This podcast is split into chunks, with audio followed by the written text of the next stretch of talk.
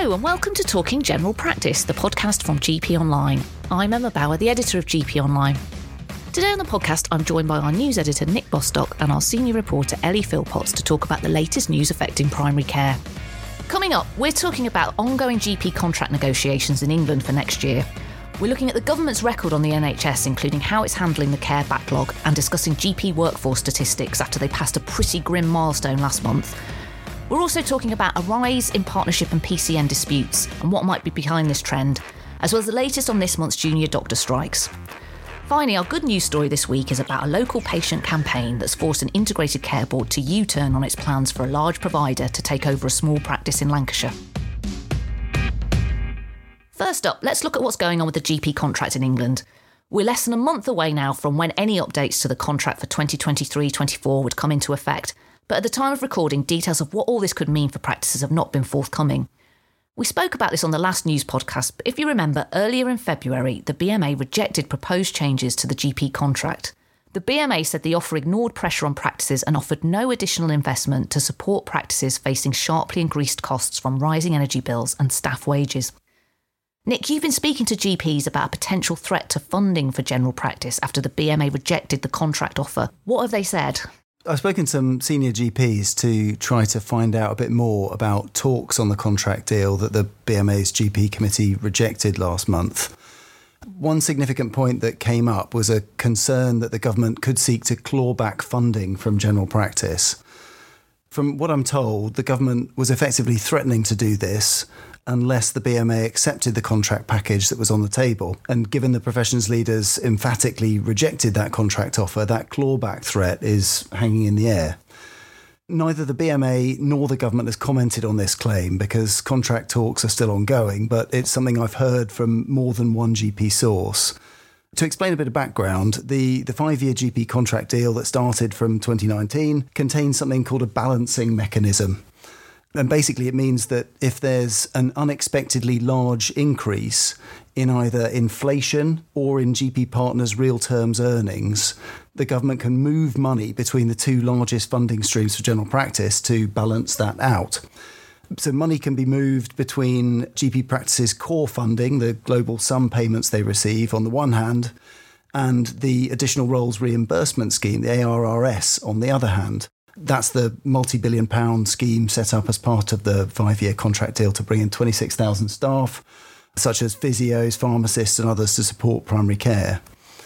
Given inflation is sky high at the moment, you might think that this was a time when the government could consider moving money from the ARRS, which has routinely underspent over recent years, into practice's core funding to offer general practice more support at a time when pressure on GPs is unprecedented.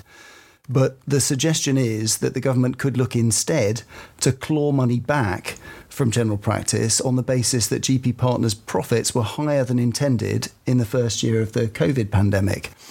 Data on GP earnings for 2020 21, which is the most recent set of figures available, shows that GP partners' earnings rose by more than 16% in cash terms. It's around 10% in real terms compared with the previous year. And that's obviously an increase far above the level envisaged in the five year contract, although, of course, the contract equally didn't envisage a pandemic. What I've been told is that the government offered to scrap the balancing mechanism, effectively ruling out any clawback of that higher than expected GP income if the BMA accepted its contract offer. So, as I said, given the BMA didn't accept the deal, which it said was insulting, the clawback threat remains. And it's worth noting that about three weeks after the BMA rejected the contract offer, the government submitted evidence to the Doctors and Dentists Review Body, which advises on pay, and that evidence pointed out the data on higher than expected partner income. There's no guarantee any clawback will happen, of course, and, and there are massive arguments against it. Accountants have pointed out that the increase in profits in 2021 was driven by two key factors. It's extra income generated by the COVID vaccination campaign, which was largely led by general practice on the one hand, and on the other hand, the fact that numbers of GP partners have been falling and practices have been struggling to recruit. So, partners took on more work to deliver a vital vaccination campaign during the pandemic while the workforce was going down, and their earnings went up as a result. And obviously, a clawback would be such a damaging blow to GP morale at a time when the government's desperate to retain GPs in the workforce that it seems unthinkable it would go ahead with this. But nonetheless, well connected GPs are saying that is exactly what the government suggested it could do in the course of talks on next year's contract. The government has a track record of playing hardball with GPs despite the pressure that they're currently facing. Uh, most recently, it imposed a contract deal on the profession last year. Are there signs that that could happen again this coming year? Another imposed contract does seem a strong possibility. One senior GP I spoke to said they believe that is the way things will go this year again.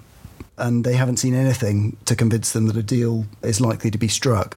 Clearly, the, the contract package that was rejected and the way it was rejected, with the BMA calling it insulting and warning that it risked accelerating the death of general practice, showed just how far apart the profession and the government are. So, if there is to be a deal, there's a lot of ground to make up between the two sides. There were some signs in the last couple of weeks that the government could be open to some changes that the BMA wants, mainly around the QOF, the Investment and Impact Fund, which is the performance related pay for primary care networks, and also the ARRS, which you mentioned earlier. What do we know about that? Talks are ongoing on the contracts we mentioned earlier. You know, although obviously that deal was rejected, they've continued talking. And GPs from the BMA met a health minister, Neil O'Brien, in mid February we talked on the last podcast about some of the points of contention between the BMA and the government. There was an update from the BMA that suggested the government had said uh, it would consider changes to funding streams such as the QOF, the ARRS, and the Investment and Impact Fund for primary care networks. Those could be areas where there's some more common ground. The BMA update said that the health minister had acknowledged how hard GPs are working at the moment and had talked about unnecessary bureaucracy and changes that could be made to the QOF. And the BMA also suggested that the government could agree to speed up reform of these funding frameworks, which will be worth up to £2.5 billion a year to general practice in the coming financial year. One of the reasons why reducing bureaucracy and workload involved in these pay for performance frameworks is particularly critical for general practice at the moment is that the intense pressure on practices means many of them may struggle to hit the targets and risk missing out on huge chunks of that income over the coming years. And we know there's support from right at the top of government for reforming or even scrapping target frameworks like the QOF. Chancellor Jeremy Hunt backed getting rid of the QOF only last year when he was chair of the Health and Social Care Select Committee. Yeah, I'm sure we've mentioned on the podcast before. Um, you, you mentioned the DDRB's recommendations earlier. So GP funding won't be covered by any recommendations they make this year because GPs are subject to that five year pay contracts that comes to an end in 2024, and there are fixed pay increases for each year of the deal. Um, the government did submit evidence on recommendations for salaried GPs, um, and that suggests there's probably little chance of any increase in funding for the GP contract from April, doesn't it? Yeah, so the government's evidence to the DDRB said that any recommendations on salary GP pay should be informed by affordability and the fixed contract resources available to practices under the five year GP contract. So that suggests, as you mentioned, that the government is very much operating on the basis that the five year contract agreed in 2019 is not going to be ripped up and that the fixed funding uplift for 2023 24 is not going to change. It's worth remembering at this point that last year the DDRB recommended an increase for salary GPs that was higher than the government wanted, and the government accepted that increase. But what it didn't do was offer GP practices any extra funding to cover the cost of that pay increase, which left a hole worth tens of thousands of pounds in practices' budgets. This week, GP Online reported on a rise in disputes within GP partnerships and at primary care network level. Ellie, this was your story. What's going on here? Thanks, Emma. Yeah, so essentially, it seems there's been quite a big rise in disputes across the country, and this is concerning both partners and entire PCNs. So, I've been speaking to quite a number of contacts who are seeing this in practice. So, that's from LMCs to a GP turn mediator and a solicitor to a medical accountant. So this year actually marks four years since PCNs were first set up, and so it's actually around now that we're really seeing certain issues with them come into the fore. Yeah, I suppose in some ways that's perhaps not surprising, is it? You like you say, it's four years. Two of those were very much dealing with the pandemic, so it's perhaps not surprising now it's business as usual that we're starting to see problems arising. So, what sort of issues are causing problems for networks? So, for PCNs, we're really seeing some tensions arising from the additional roles reimbursement scheme. So, as Nick has touched on previously, this is an NHS England plan to support PCNs by funding a further 26,000 roles. So, this ranges from pharmacists to physios, and it's all part of a big plan to form multidisciplinary teams. And then, other common factors, as GP mediator Dr. Claire Sieber puts it, kind of include the division of income, the ability to achieve investment impact fund targets. So one practice isn't doing so well, that has an impact. Sometimes it's just as simple as clashing personalities of clinical directors, governance, and so on.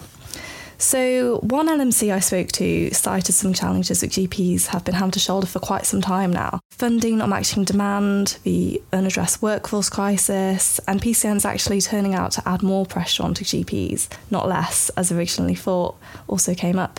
So, one LMC leader said that rather than supporting general practice with a growing workload, PCNs have actually been used to add additional activity and more bureaucracy to general practice, and obviously this creates all manner of problems. I also spoke to a solicitor who stresses that practices essentially being kind of flung together also tends to be a recipe for disaster. And ICBs not letting these practices, you know, go their separate ways is when things tend to get particularly troublesome. Finally, there are some issues that aren't exclusive to primary care. Increased inflation, in this case, will drive up practice finances, and tensions can boil over as a result of that. And what are these people sort of saying about the reasons behind the rise in disputes within partnerships? Is it a lot to do with the the workforce pressures that, and the workload pressures that practices are under? Quite a few themes kind of reoccurred, and, and those ones were commonly cited. The ongoing GP crisis was a major one, and specifically, like you say, you know, workload increasing while the workforce decreases is a kind of lose lose situation. And we're also seeing a lot of change following the COVID pandemic, with partners feeling the need to rethink their work life balance and, and not want to spend as much time within all of that. Yeah, I mean, obviously, these disputes must be really stressful and, and time consuming for everyone involved. Yeah, definitely. Often they need mediators and lawyers to get involved, which has an expense attached as well as a lot of time. And there's already a huge time pressure for practices. Um, and a lot of the problems that are causing this rise in disputes aren't going anywhere. So we could see even more PCNs and partnerships coming across problems in the future. In particular, as ICBs look to perhaps devolve more services to PCNs and expect more from them in the coming months and years, I think that's one to keep an eye on for sure. Moving on, so how do we think the government is handling the NHS at the minute? We'll be coming on to talk about NHS staff strikes later in the podcast, but aside from the workforce, the other major problem the government has to contend with is the huge backlog of care and growing NHS waiting lists. Nick, a pretty damning report about how the government has handled this particular issue was published by the House of Commons Public Accounts Committee this week. What did that have to say? The report says that the government's three year NHS recovery plan has fallen short within its first year.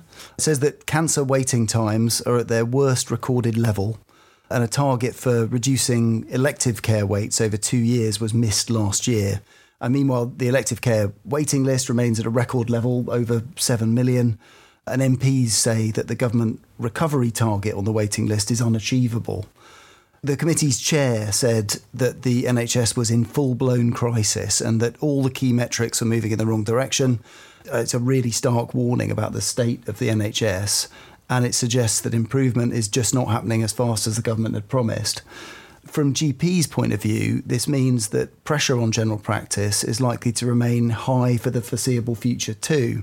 The hospital backlog heaps extra pressure on practices because patients waiting a long time for treatment have to be managed in primary care while they wait, which means more appointments, prescriptions, and support ultimately. This particular report comes fairly quickly on the heels of another damning assessment of the government's handling of the NHS last week.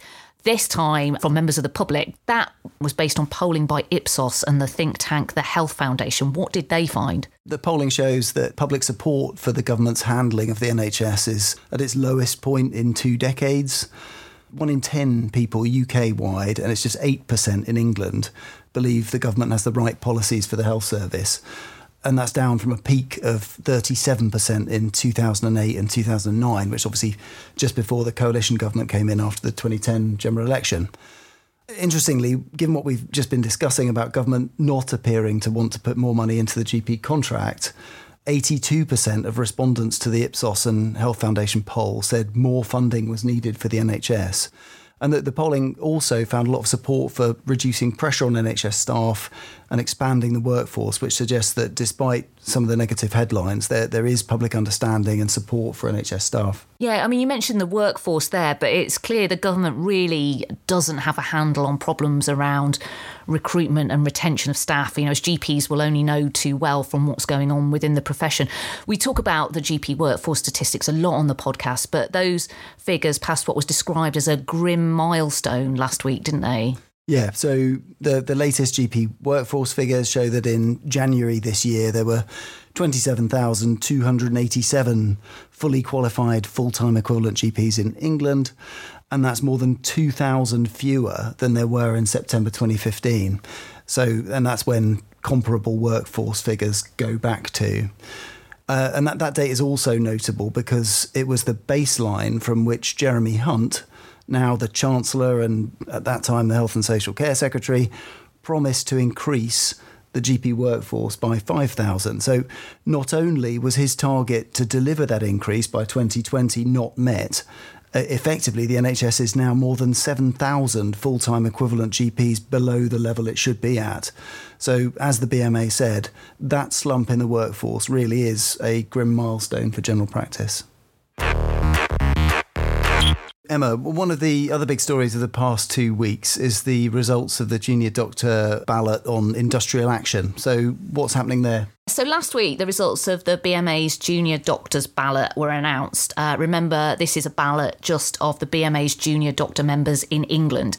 Nearly 37,000 junior doctors took part in the ballot which was a turnout of over 77%, and 98% of those doctors voted in favour of strike action.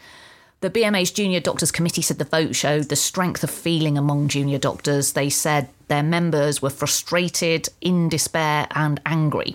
Just to remind everyone, the BMA is pushing for full pay restoration. So, junior doctors have experienced a 26% real terms pay cut since 2008.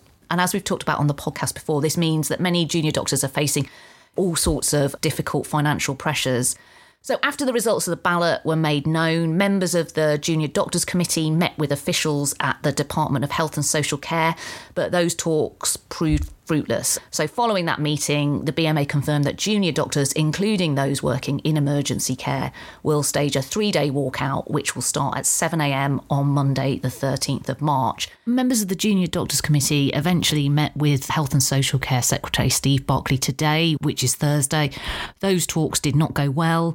Apparently, Steve Barclay admitted that he has not got the authority or the green light from Prime Minister Rishi Sunak to negotiate with them. The BMA stressed again that it's within the government's gift to avert the strike, but serious negotiations need to get underway for that to happen. So, as things stand, at the time of recording, the three day strike on the 13th is set to go ahead. So, this is a really significant step. Some listeners will remember that junior doctors went on strike in, in 2016 in protest about changes to their contract. But those strikes were either 24 or 48 hours. So, 72 hours, a full three days, is a real first. And this is actually longer than any of the nurse strikes we've seen so far this year. You know, we should be under no illusion the strike will have kind of quite a big impact on the NHS, some of which will undoubtedly be felt in general practice. After the strike was announced, the chief executive of the NHS Confederation, which represents um, NHS trusts and NHS organisations, said the strike would have a major impact on the services patients will be able to access. He said it was going to be a very long 72 hours. Uh, he also pointed out that when junior doctors went on strike in 2016, almost 300,000 outpatient appointments were cancelled. You know, and I had a look at those statistics, and, and that figure, that 300,000, equates to twice as many appointments being cancelled as would have been expected in that period. And that would have been the results of both junior doctors not being there, not being at work, but also from consultant colleagues having to be diverted to cover emergency care, which will undoubtedly need to happen during this upcoming strike. You know, those figures covered four strikes, two 24 hour strikes, two 48 hour strikes, and only one of those 48 hour strikes involved the withdrawal of emergency cover. So I think, you know, whichever way you look at it, there's going to be an impact on patient care. And certainly, you know, the NHS Confederation is very concerned that it will affect the work going on to tackle the backlog of appointments and waiting lists at the moment. Okay, and, and what do we know about what all this means for GP trainees? Well, obviously, they will be going on strike as well if, if they choose to do so.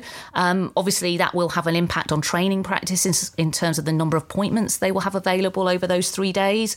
Um, in terms of how strike action works for GP trainees, I spoke to the BMA GP Trainee Committee Chair, Dr. David Smith a few weeks ago on the podcast, you know, which is well worth a listen if, if people haven't heard, we were speaking while the ballot was going on. But in that, you know, he explained that when doctors strike, they can only join a picket line at their actual place of work. So I think it's it's unlikely that we're going to see GP trainees standing on picket lines of just themselves outside their practice. But what they probably will do is join an organised protest outside the gates of a specific hospitals or places of work. So these protests would be taking place on public land outside the hospital. Something else to point out Dr. Smith has written a piece for us on the website this week about why thousands of GP trainees will be out on strike and why doctors in other parts of the profession should support their junior doctor colleagues, which is, is well worth looking at as well. There have been some positive signs from across the border in Wales, though, haven't there? Yes. Um, well, that's just happened this week. So earlier in February, the Welsh Government offered all the unions in Wales an enhanced pay offer for this financial year. So for 2022 23, the year we're in now, which would see all staff on Agenda for Change, as well as junior doctors and hospital doctors, awarded an additional 3% on top of what they already received earlier this year, backdated to April 2022. You know, at the time, the Welsh Government said that was the best it could possibly offer. Um, just to be clear, that offer didn't apply to GP partners and practice funding. Anyway, this week the government announced that the unions had collectively narrowly agreed to accept the deal, but I think it was a, a, very narrow decision, and certainly not all of the unions are on board with this. RCN, Royal College of Nursing members in Wales, actually rejected it. And there was also actually a division within the BMA itself over the offer. The Welsh Junior Doctors Committee rejected the deal, but as a whole, BMA Wales have backed it based on votes cast from other committees, including consultants and SAS doctors. What is significant is, as part of this deal, the Welsh Government has said it is committed to the idea of pay restoration in principle and committed to working with unions to put together practical plans about how they can meet that aim. And both the Junior Doctors Committee and BMA Wales as a whole have been really, really positive about that. Apparently, talks are now underway about the pay deal for these groups of doctors for next year. And the BMA was also very clear that any discussions around pay restoration in Wales would also need to include GPs. I think that in England, the BMA will be looking for some sort of similar commitment around pay restoration from the government as well. What's going on with uh, other strikes in England? Yeah, well, some interesting developments there as well. So last week, uh, the Royal College of Nurses called off its two-day strike that was due to go ahead this week, um, from the first to the third of March, after the government agreed to enter into intensive negotiations with the union. That's the term they use, and I think this is what the BMA really wants to see from the government as well. They want some sort of commitment to enter into serious negotiations on junior doctor pay, which has obviously not been forthcoming. Anyway, the strike the RCN called off was due to include emergency and intensive care nurses for the first time, so it would have been the biggest strike that they had undertaken to date. As we record this, we understand that that invitation has been extended to include other unions that are currently striking, and those unions are in the process of deciding what to do. In particular, I think those unions will want to know what's already been discussed by the RCN and the government as part of their decision making process. Uh, it's not really clear yet whether this means the strikes planned by Unison and the GMB that are scheduled to go ahead next week and whether they will or not. But I suppose, you know, this is a potentially positive step forwards. We've just got time for our good news story, and this week it comes from Lancashire, where Lancashire and South Cumbria Integrated Care Board has reversed plans for a large provider to take over a small practice after patients demanded to keep their local GP. Ellie, can you tell us a bit more about this? So, some patients in Chorley were really disappointed recently when their GP at uh, Withnell Health Centre lost her bid to keep the contract. It was a private provider that won it, but word soon spread around the community, and before long, their petition to save her practice was rapidly gaining pace. The Save Withnell Health Centre team campaigned for their cause over social media, in person, and by lobbying their MP, who is also Speaker of the House, Sir Lindsay Hoyle. And they were thrilled to have become successful last week when their ICB decided to, in its own words, abandon its current procurement process. The ICB actually further apologised to patients, promising further engagement with them next time. So, the good news for now is that the existing partner, Dr. Anne Robinson, has been awarded a contract that means she'll be staying in place for a further 18 months. So, for the foreseeable future, the patients of Withnell Health Centre do get to keep the GP they're used to. Well, that's it for this week. Thanks for listening and thanks to Nick and Ellie. I'm back next week, but in the meantime, you can keep up to date with all the news affecting primary care and access lots of other resources and information on our website at gponline.com.